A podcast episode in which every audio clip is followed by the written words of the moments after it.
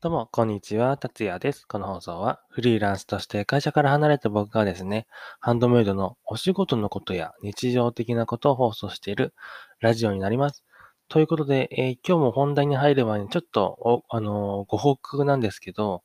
あのー昨日ですね、僕、Kindle 本の3冊目をね、出しまして、え継続法とか習慣化についての、えやり方ですね、こちらの Kindle 本を出したので、え明日ぐらいからね、ちょっと無料期間の、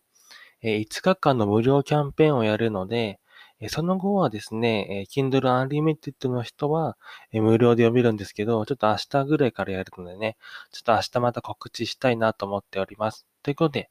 え本題に入っていきたいなと思います。で今日なんですけど、僕の、あの、ハンドメイドの、えーレザークラフトなんですけど、こちらのですね、ちょっと状況報告というか、少しですね、方向転換をしつつあるので、その辺をお話ししていきたいなと思います。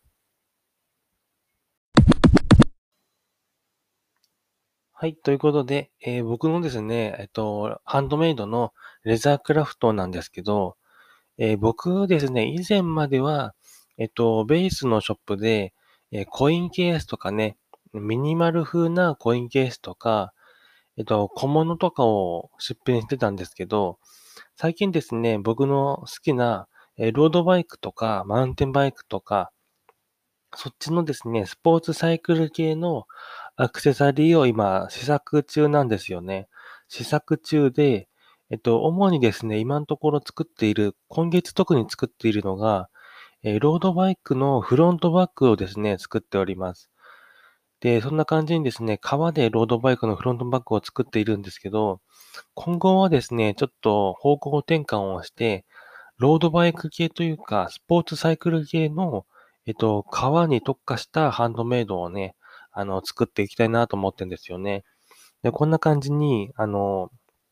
なんだろうな、ハンドメイドでもやっぱりジャンルみたいのって大事だなと思っておりますので、こう、スポーツサイクルというか、そんな感じに楽しんでる方向けの一つのね、お品物として、あの、ご提供したいなとは思っています。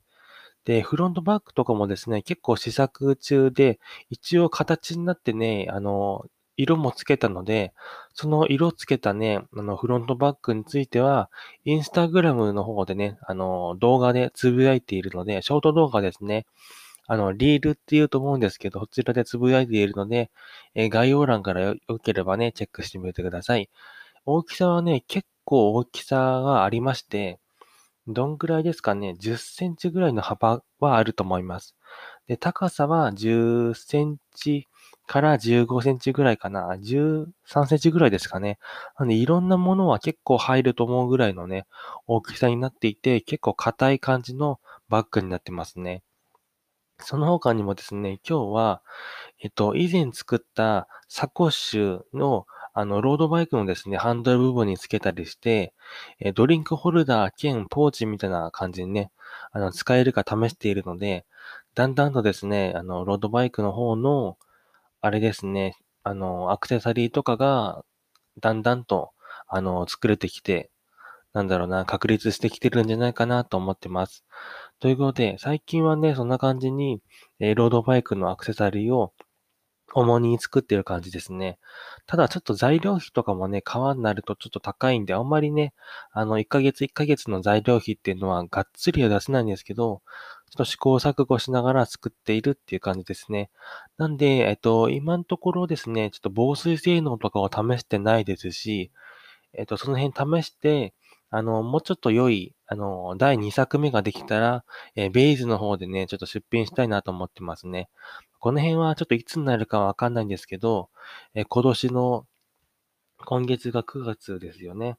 なんで、11とか、そんぐらいにね、10月とか11月とかにね、まあ何個か一気に出せたらなとは思ってます。ということで、えー今後もですね、あの、ハンドメイドのこととか、あと、僕の作品は自転車好きの方に多分響くと思うので、よかったらね、えーそのうちベースに出品するのでチェックしてみてください。ということで、